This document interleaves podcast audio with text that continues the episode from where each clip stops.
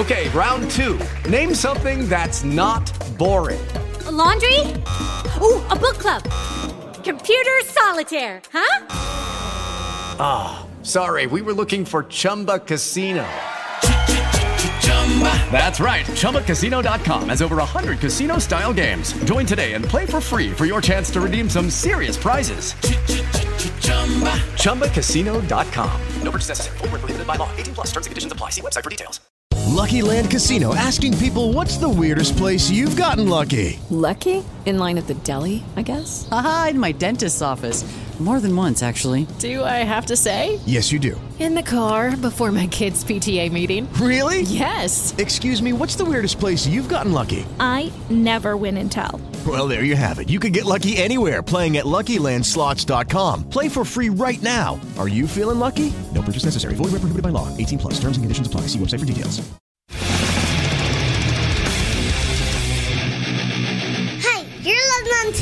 Adventure in Puntland on W4CY Radio.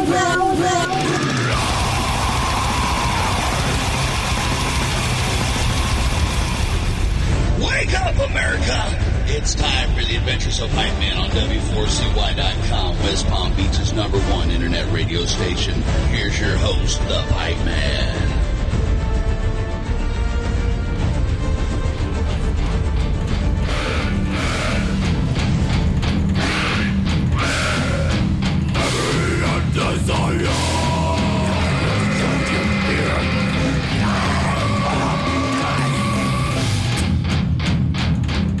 This is the Pipe Man here on the Adventures of Pipe Man W4CY Radio, and I'm here with our next guest. Uh, and I love that we're doing this interview because I love music, I love metal music, but I also love when people are highly educated in music and just highly educated, period, but hi- highly educated in music so that they can create something that is like forever lasting and has actual you know, technical theory to it and everything. So let's welcome to the show Dr. Death and Madame Jamfil.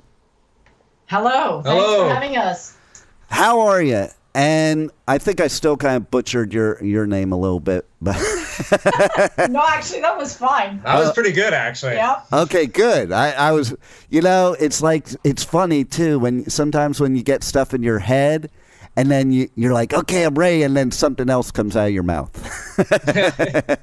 Um, oh, yes. I've been there. Yeah, but we're doing awesome. Thank you so much for having us on here. Oh, my pleasure. And you guys both have gone through PhD programs in music theory, am I correct? Correct, yeah. Theory and composition at the University of Alberta. So, Yeah. What I love about that is I've talked about, and forget, not even just on the radio, just in general with people, especially people that don't understand metal, that metal is actually a derivative of classical music. And like some people look at you like they should put you in a mental asylum for that. But you guys can testify to that, being that you are educated in music theory. Absolutely. Um, our specialty is in avant garde chamber music, the both of us, although I concentrated more on the early 20th century, and Madame Champville was more concentrated in the later 20th century with the um, uh, spectralist movements and the more noise oriented movements of the uh, postmodernists. Yeah. Yeah. Instrumental music concrète and all that. Yeah. Nice. Definitely. So I got I got a good question for you then. Have you guys both heard the first like music or song ever recorded? ever recorded uh, that that's a tough one i mean like when it goes back to, to wax cylinders and things like that one of the first was a famous composer of the early 20th century and one of the first ethnomusicologists ever bela bartok he would walk around to all the different uh, hungarian gypsy tribes and record them Wow. i heard a little bit of that but the first i don't know that would be hard to nail down So what Yeah. yeah, Actually, I have no idea. yeah, well, you know what you got to do when we get done with this interview is Google search it cuz that's I did that once. I just yeah? Google search like the first song ever. And this thing came up it was like I don't know, this was recorded I, I I can't remember, but it's like early, early thousands of years ago, and it was it was you would find it rather interesting because it's definitely avant garde, but it really wasn't much of anything either. It was like it wasn't something like you would put on the radio and sit there and jam out to. It was more of like it was more of, and it made me think when you said noise because it was. It was more of noise, but I was like so fascinated by it because I'm like, wow, look at where we've come from that. That's so cool. I'm gonna have to look that up right after. Yeah, me too now. Definitely Yeah. piqued my interest there.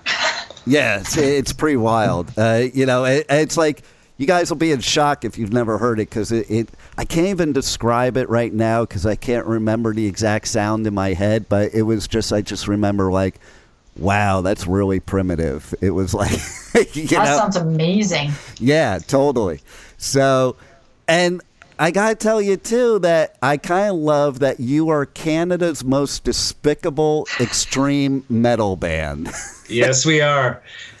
yeah, uh, we, we have to be. I, I am sold on that and the PhD. Like, they- they- and you know, it's funny because not a lot of people in music or metal would would like put those both in the same sentence. You know, and I that's what I love about it. It's like, and who would put classical and despicable in the same sentence too?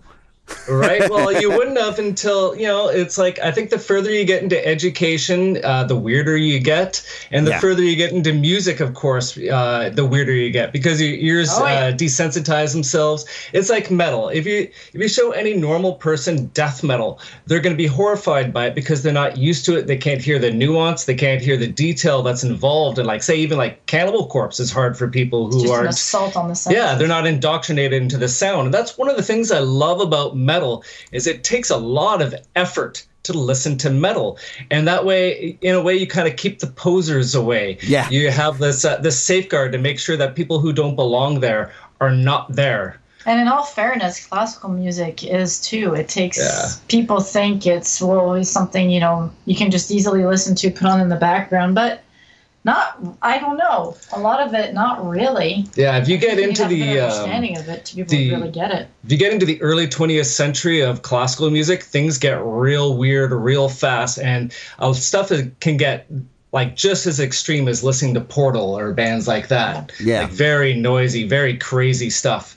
Uh, there's a composer by the name of Charles Ives, very early 20th century, late 19th century. He's still too difficult for people to listen to in like the symphonic halls and things like that. Wow. You know what's interesting about that is if I go back to my younger days when I first started getting into metal and punk, and I remember the first time I heard punk bands that I love now, Uh-huh. I I couldn't stand to listen to it, and I was a metalhead, but I couldn't stand to listen to it. I'm like, this is just plain noise in my head, and it was like disturbing. And now it's like stuff that I love, you know. So Yeah. it's kind of amazing. I'll tell you something else. There was one album. You'll probably freak out about this. I had to listen to it like five times. You would never get this chance in 2021. Back then, you did you did this. So I listened to it five times before I liked it. I didn't like it the first five times, and that was AC/DC's Back in Black. Oh, I love that album. Uh, So do I. When, well, when that album came out, I remember because I'm in my mid 40s. So when that came out, I was still pretty young, but I was around, and that was considered like the heaviest thing anyone had heard.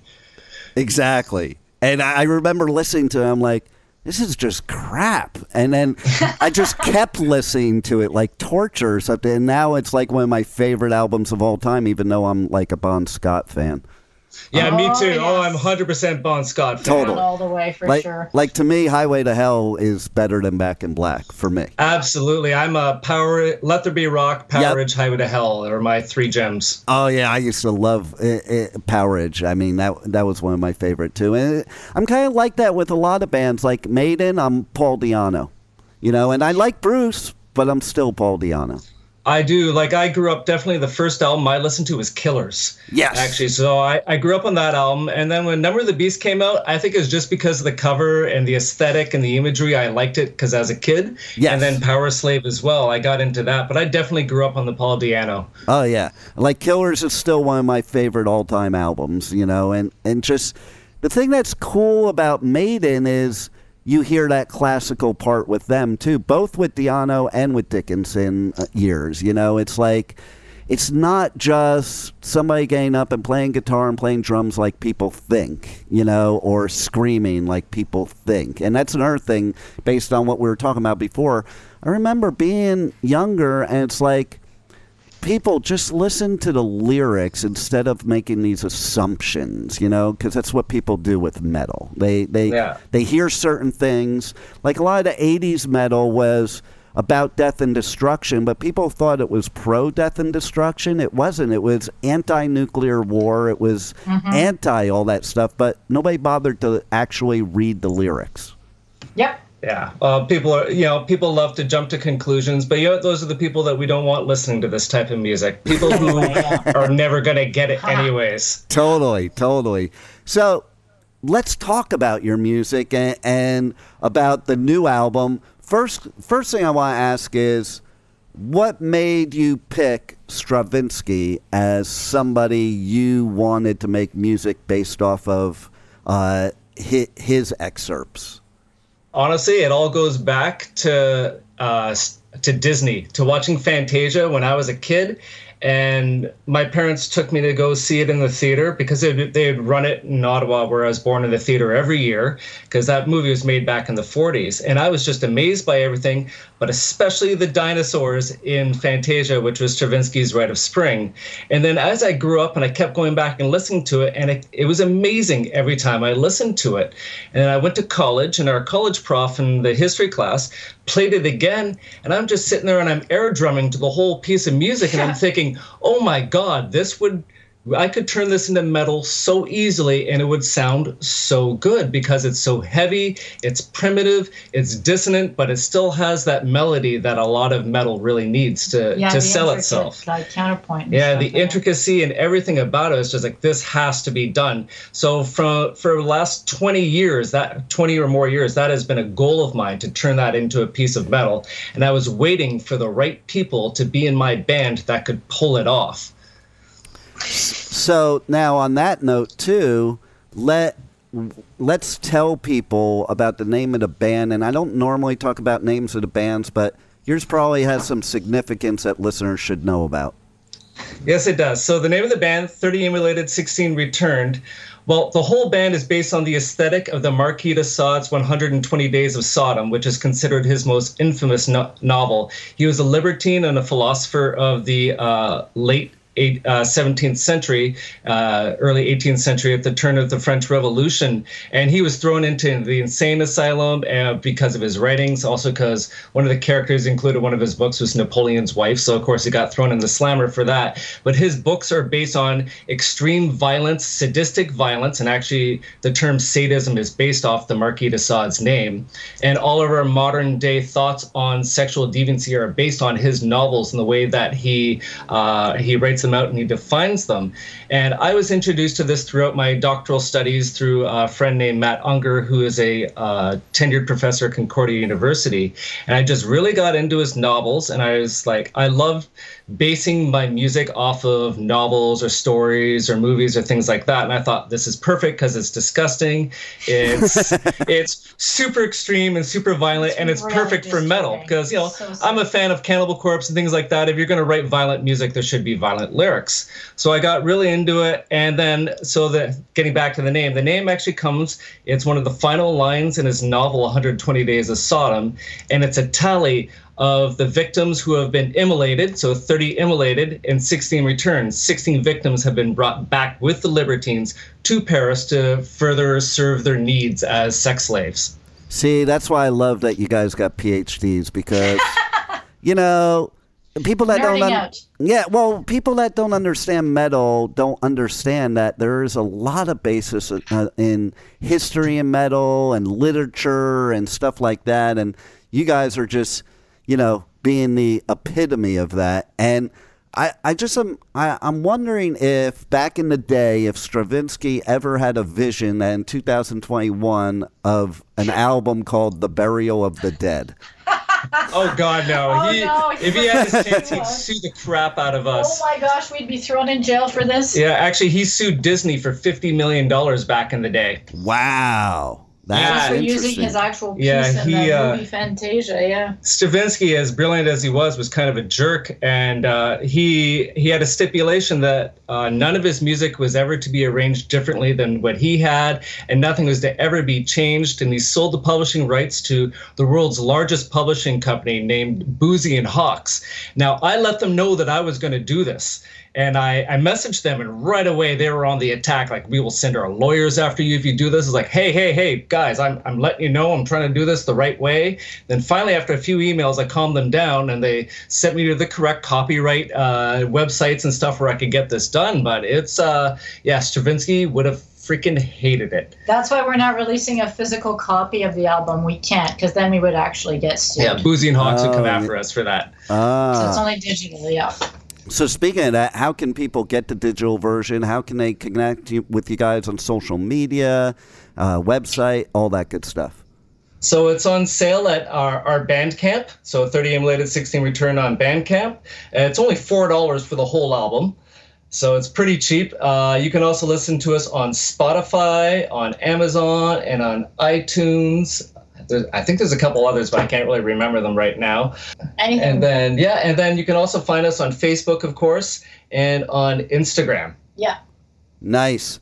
And, you know, you guys originally formed for the purpose of performing your thesis work, and the thesis is actually also available on your Bandcamp page, right?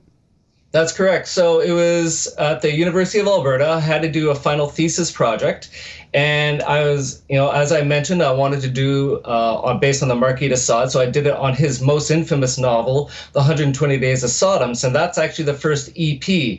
And so what I did when I was writing the actual album, I wrote the choreographer with a with a professional choreographer at the same time. So Like the cost. Yeah, uh, Jerry Marita from Alberta. So all the aesthetics, the costumes, and all the instruments and the composition were all done at the same time. So it's very much a theatrical piece of music, and that's why when you listen to our music and you hear we have banter in between every movement, there's sound effects and things like that. It's all directly related together, and this was all a large plan that took me well over a year to write.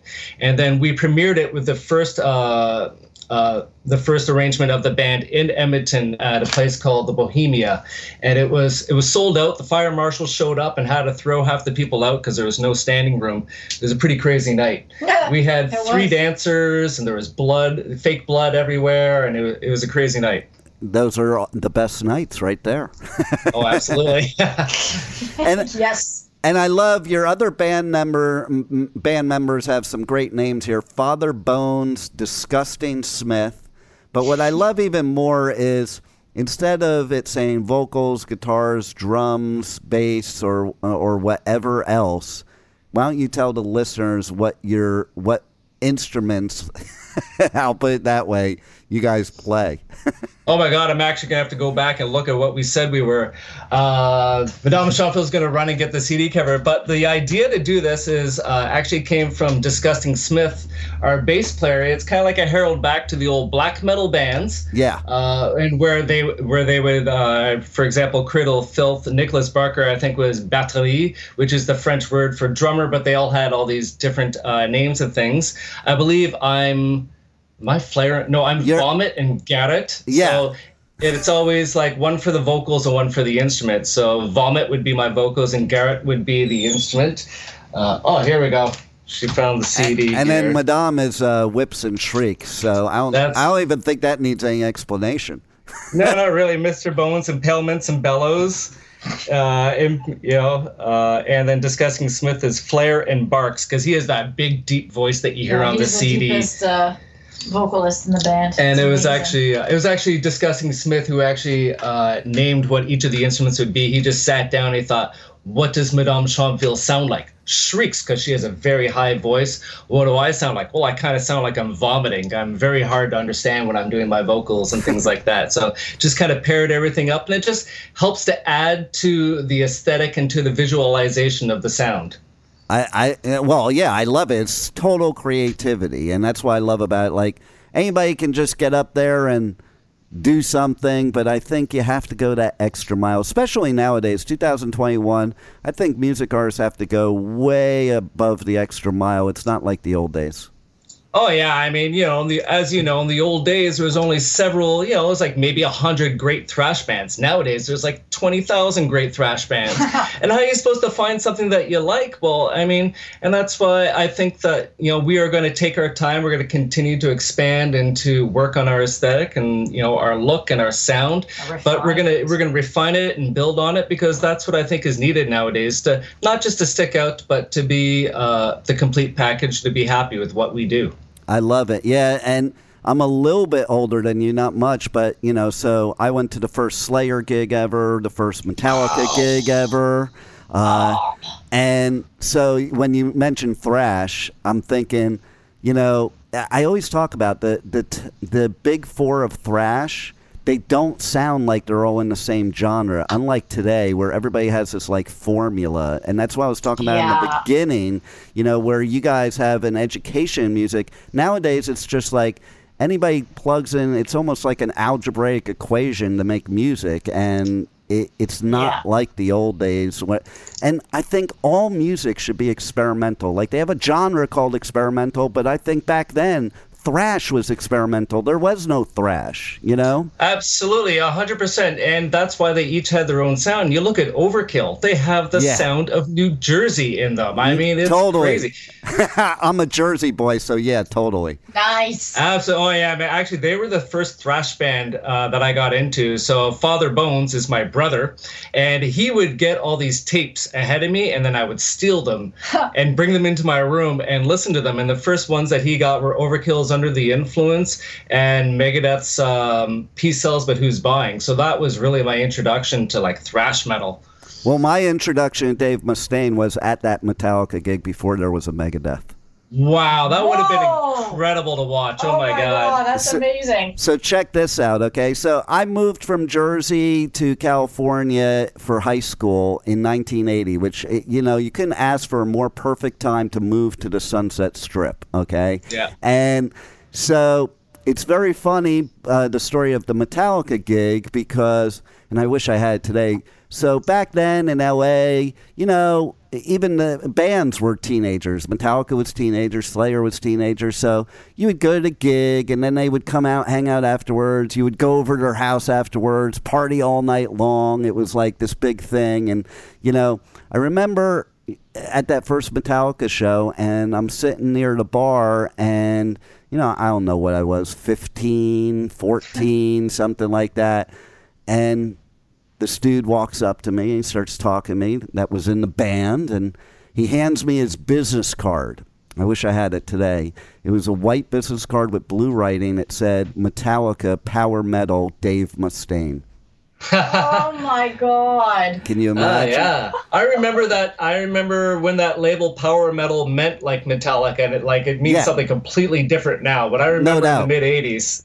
Yeah like metallica was power metal for like a minute but power metal that they were considered is not power metal today No, and absolutely not. for sure. And, and then you know, it's funny because you know I've had so many experiences like that, and I think about you know how today is compared to then, and I'm so. I, I must say I am extremely thankful that I got that experience because that was the beginning of everything you see today. Like, listen, possessed I saw when they started. You know, like, and that was the beginning of death metal, and then and then okay, you ready for this? So, so you know, Metal Blade Records.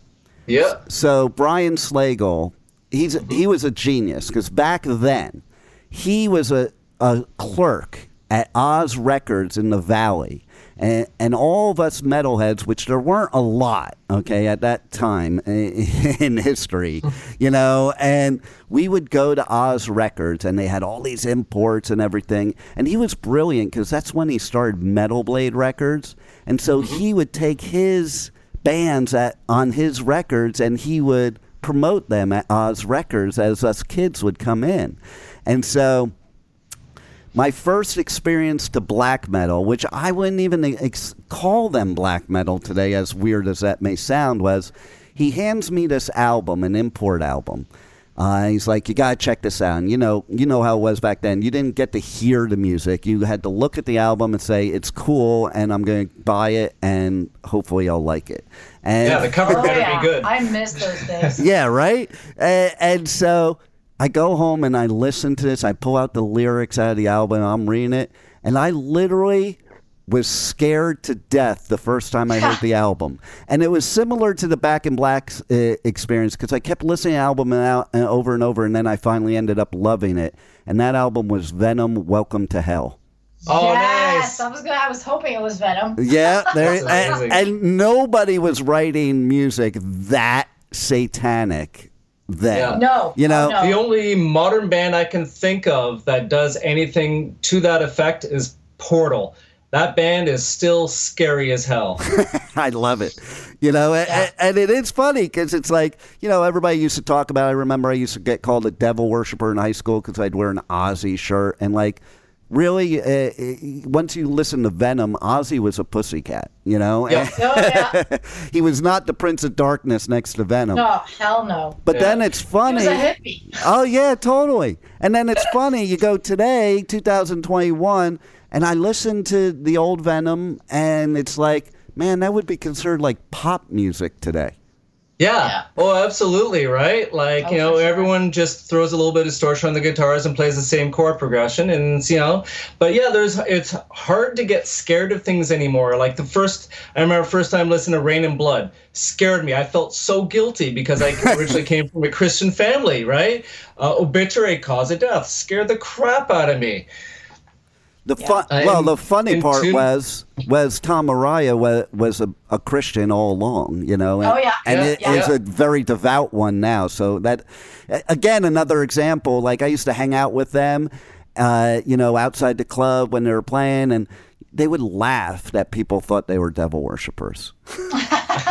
Yeah. that's great though but you know that's kind of something that we're trying to bring back is like the whole the whole story you know like What was the it that Gene Simmons costumes said in that- something to like scare people again to get you know of course you have to dig deeper because we're all basically immunized against fear because we've all seen friday the 13th a billion times you know it's hard to get All the scared anymore thresholds have been pushed way, way, way. yeah higher. so now we got to push people way harder Yeah, Yeah. no doubt about it. Uh, absolutely. And I think you guys are doing it for sure because this is a masterpiece. I, Well, I have to say. you. And thank you Wow, that's wow. That's thank you so much. well, I love the combination that it's like really real metal. You know, I love that you used the word poser earlier. That says it all.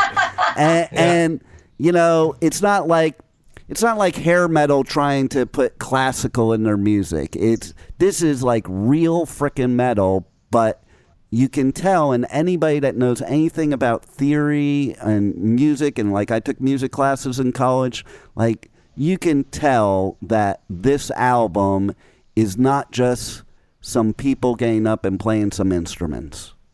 No, absolutely not. Everything that so you know that's a, an orchestral piece that's been arranged, but everything that we write is like a string quartet that's been arranged for metal band, and we have to memorize it on top. There's no music allowed on stage, so That's Yeah. what like chamber musicians are. They always have their sheet music in front of them. Well, Yeah. we don't. not allowed. How bad would that look? Yeah, it's hard to sell it when you have your face in the sheet music. Yeah, especially if you're doing metal. Yeah, Oh, well, that's what. I mean. How bad would it look if we had our sheet music in front of us? Yeah. playing yeah, death no, no doubt. And who would know? Like, I remember being in orchestra in in middle school, and I wasn't into metal yet. Like, I was into Sabbath and stuff like that, but you know, there wasn't really real metal yet. And Yeah. uh, like, who would think I'd be talking to a band right now in 2021 that combined that orchestra type of thing? Like, I should have just continued with it. I didn't. Yeah, unfortunately, there's a lot of. It's also when you get into um, the upper echelons of school, there's a lot of snobbery against Stigmas, metal and a lot of stigma against metal. Yeah. people don't like it. They don't take it seriously. They think it's a joke. I remember my supervisor. I showed him Tomb of the Mutilated, and he said, "Well, this is just kind of funny, isn't it? The cover." I'm like, "Well, I don't really consider that funny," and. You know, and I was like, maybe you should listen to the music. These guys are brilliant musicians. Like Jack Owen as a songwriter is out of this world. And that's the other thing that most people don't realize is that a lot of these death metal bands Cryptopsy, Suffocation, uh, Megadeth. Portal, Megadeth. Dave Mustaine is a genius. These guys guy are at the same level as genius classical composers. They are out of this world. Their technique, their composition, the structure, the effort that they put into their music is right up there with the great classical composers. Yeah, I put Mustaine as one of the greatest guitarists ever. Like, Absolutely, and songwriters. You go back in the first um, His early albums. Yeah, the first four albums. I mean, he's still great, but of course, you know, he's kind of over that hump. Uh, he's still amazing genius. Oh, but yeah. the first four albums, "Killing Is My Business," "Peace Oh. Sells," "So Far So Good So What," and Rust- "Rust in Peace." You can go through that as an academic and analyze it, and it blows you away. Just how he intuitively understands the structure Formal of structure, music. Yeah, it's like in uh, the variation and and all that. I I was that some of the first songs I learned, uh, the first metal songs. Like I said, I came to metal a lot later. Uh, uh, Dr. Death introduced me to a lot of it, but I was learning. I wanted to learn some Megadeth, and I just couldn't believe it. I mean, I was in the thick of my like I can't remember was it my uh, was it college or something like that and I started like looking at the song structures and playing this, and I'm like, what? Did who the hell is this guy? Like, how, how did he come up with this stuff? Like, Yeah. it was. I'm like. I was absolutely blown away. It was like better than a lot of the music I was analyzing and studying at the time. Yeah, just I couldn't believe it. Like the early Megadeth. all Oh, yeah. absolute musicianship of Just these some of these guys and like like I said composing like they would do very well in a composition school like it's out of this world I and they, agree. they just they did this stuff intuitively they could just hear it in their head and and write it and show it to other people it's amazing what these guys do Yeah. oh yeah, totally. And like my favorite Metallica album is still Kill 'Em All, and everything on there is Dave Mustaine. That you know, Yeah. it, Mechanix and Four Horsemen are the same song. Yes. absolutely except for the lyrics for Mechanix are hilarious Well, you Oh. know, Mechanix was the original. Lucky Land Casino asking people what's the weirdest place you've gotten lucky? Lucky? In line at the deli, I guess? Haha, in my dentist's office.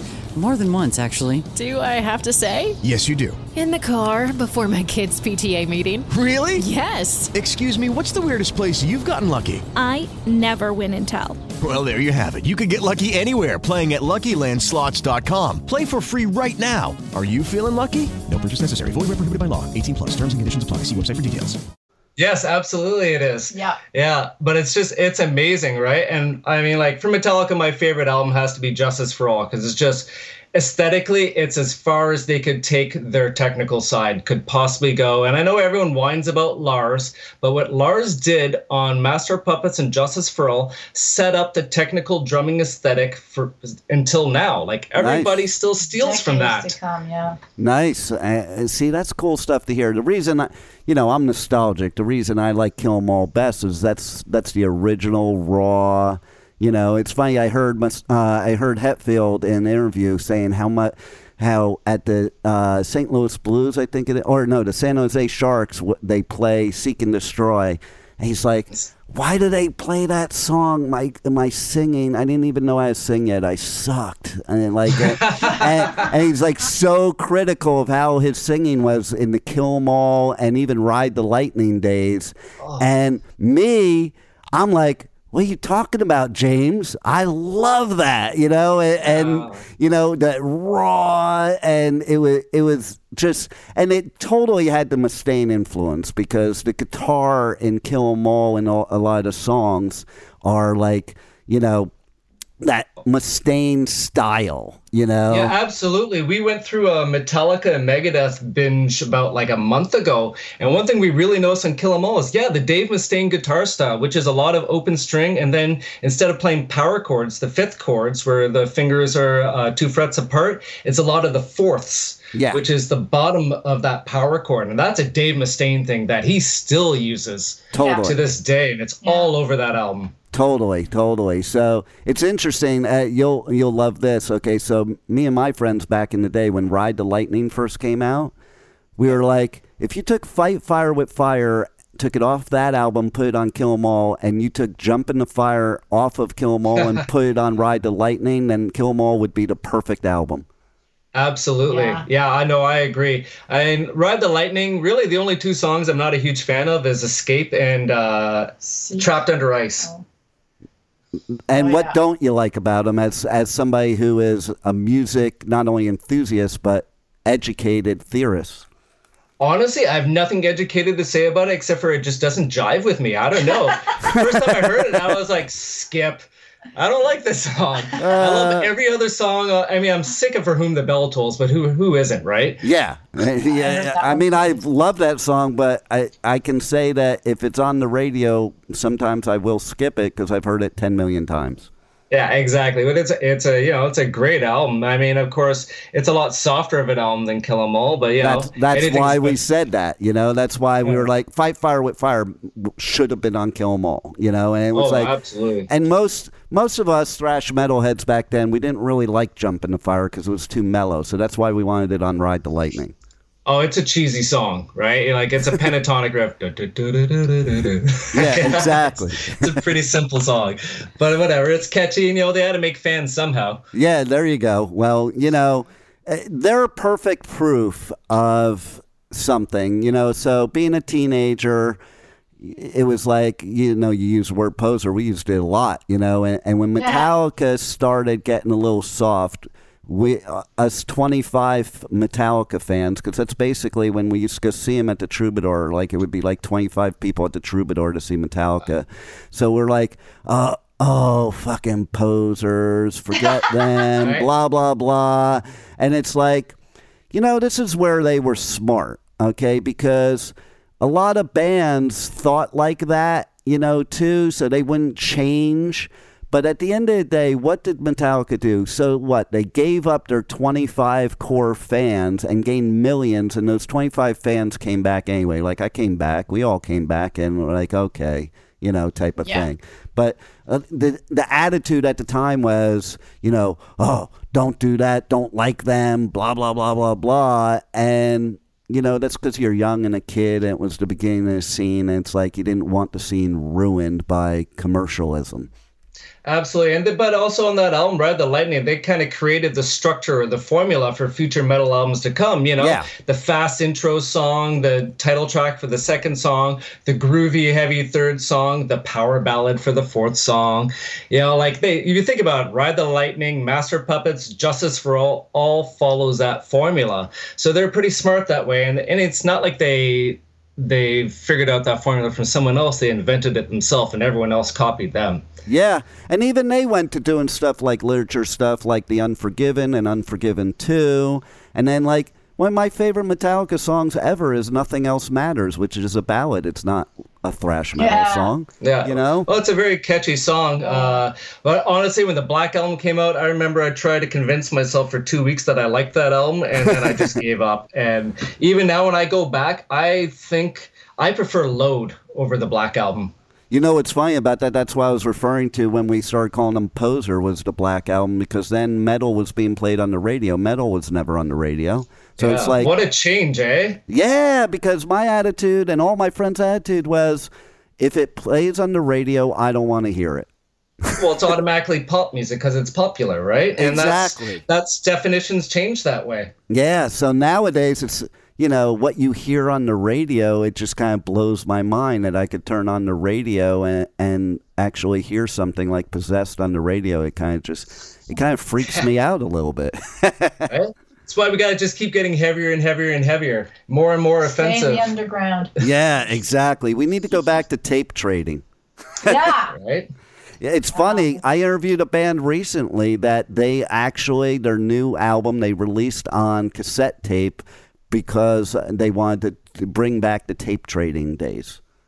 See, I love tapes because, like you, I grew up on tapes, but Oh, yeah. you remember wear them out and then they start to sound like shit. And Oh, yeah. It's like, ah. How about this? I had eight track tapes. I had Blizzard of Ozz on eight track. Oh my God. Nice. That's Ma- amazing. and you know, on the eight tracks where a song, if it happened in the middle of a song, which it did a lot, it would fade out the song and fade it back in on the next track. That was Mr. Crowley. Like you never got to hear Mr. Crowley as a full song. It would Oh, fade, fade out in the middle of the song and then fade back in. Wow. oh man, yeah, I miss A side and B side because that's how like albums were. You know, you would write an album from beginning to end. You would organize it to have an A side and a B side, and on metal albums, they were two completely different things. Yeah. The hits on the A side and the not so hits on the B side. Yeah, exactly. Exactly. And then you could have like Anthrax did and release a whole album of B sides. Yeah, absolutely. And that became a thing too. Yeah, with a Milk lot of other Ode to Billy. artists. Oh yep. yeah. Yep. I, and I like, and that's one of my favorite Anthrax albums, actually. I love that song. Oh, it's great. I saw I saw them on that tour. Actually, they opened up for Iron Maiden. That's when Iron Maiden uh, did away with all their stage props and everything for that No Prayer for the Dying tour. oh wow, that's cool. That's Corrosion very- of Conformity opened up the whole show. That was amazing. okay. Now, now that you brought that one up, are you ready for this? Okay. So I have interviewed Corrosion and Conformity. I've interviewed both Mike and Woody, and they both remembered this, which blew my mind. So I was at the first ever crossover show. It was at the Sun Valley Sportsman's Lodge in L.A. Now that's an Elks Lodge. There was mm-hmm. no security, and it was the first time ever you would have metal and punk in one building. Because before that, if you were a long hair and went to a punk show, you got your ass beat. And if you were Oh, a yeah. punk and went to a metal show, you got your ass beat. And I always thought it was stupid anyway, because we were getting our ass beat by the jocks in school. We should have teamed up together, you know? Right. Uh, Yep. But so this show was three metal bands and three uh, hardcore punk bands. The metal bands were Possessed, Dark Angel, and Savage Grace. Nice. A- and the punk bands, I can't remember what the third one was, but Suicidal Tendency was one. be- Yeah. before they were, you know, crossover when they were pure punk, Yeah. and COC when they were hardcore punk. Oh man, yeah. I love Suicidal and I love COC. Oh, me- Fantastic bands. Me too. And I was like, so this was the most insane show I've ever been to, and I've been to a lot. But because there was no security and first time ever punk and metal together, like there was no safe place to hide for sure. And there were there were people diving off the rafters. Like this was an Elks Lodge, so it had this high ceiling with rafters, and people were like climbing up and diving off of there. Like all you do Yes. saw was flying people during the whole gig, and it was the way it should be. yeah, brutal pits. It was amazing. So it was funny when I was doing the interview with Woody, and I'm like, I'm going to tell you about this show I went to. You probably don't remember. And as soon as I started talking, he's like, it was an Elks Lodge, right? Man, that is the most epic show ever. so even even they remembered it. That's crazy. That would be a crazy show to watch, man. Yeah. And Right? now we've got awesome hardcore thrash music and stuff. We lived in Edmonton for our PhD, so we saw a lot of hardcore thrash shows there. Nice. Yeah. I love Yeah. it. Yeah. A little tiny venue that was just up the street from us too. The So um, the st- no, pawn the- shop. Yeah, the pawn shop. It's gone now. Well, we have a pawn shop here in West Palm Beach, and it's gone too, but it was more like hip hop. Ah, So. yeah, no, not quite. No, this is definitely like Napalm played there a few times. Nice. Uh, Origin. was Disciples of. Power. Disciples of Power played there. I love it. Uh, yeah, we saw the band Obscura. Yeah, there was there was a ton of like crazy bands we saw playing there. It was it was amazing. Yeah. I love it. I love it. Yeah. And I love your Yeah. new album. I recommend everybody go out and get it. Uh, you guys are amazing. You're like, it's really, really well composed music, but it's also just brutal, badass. Like, you know, just, you just want to really knock it dead. Oh, thank you so much. Yeah, we really appreciate it. It's been a great conversation, man. I love hearing Yeah. all these stories from you. Yeah, we'll have to have more in the future. I got lots of stories. Sweet. You're probably gonna have a lot to edit out of this interview because we're at 45 minutes now. But Uh, I'm keeping the yeah. whole thing. I normally don't go that long, but we're going to keep the whole thing because whenever it's a good conversation, might as well keep it going. That's Absolutely. amazing. Great. well, thank you for the great music, uh, and thank you for being on the Adventures of Pipe Man. well, and thank you so much for having us. This Thank was- you. Yeah. Thanks for inviting us. Yep, for sure. Thank you for listening to the Adventures of Pipe Man on W4CY Radio.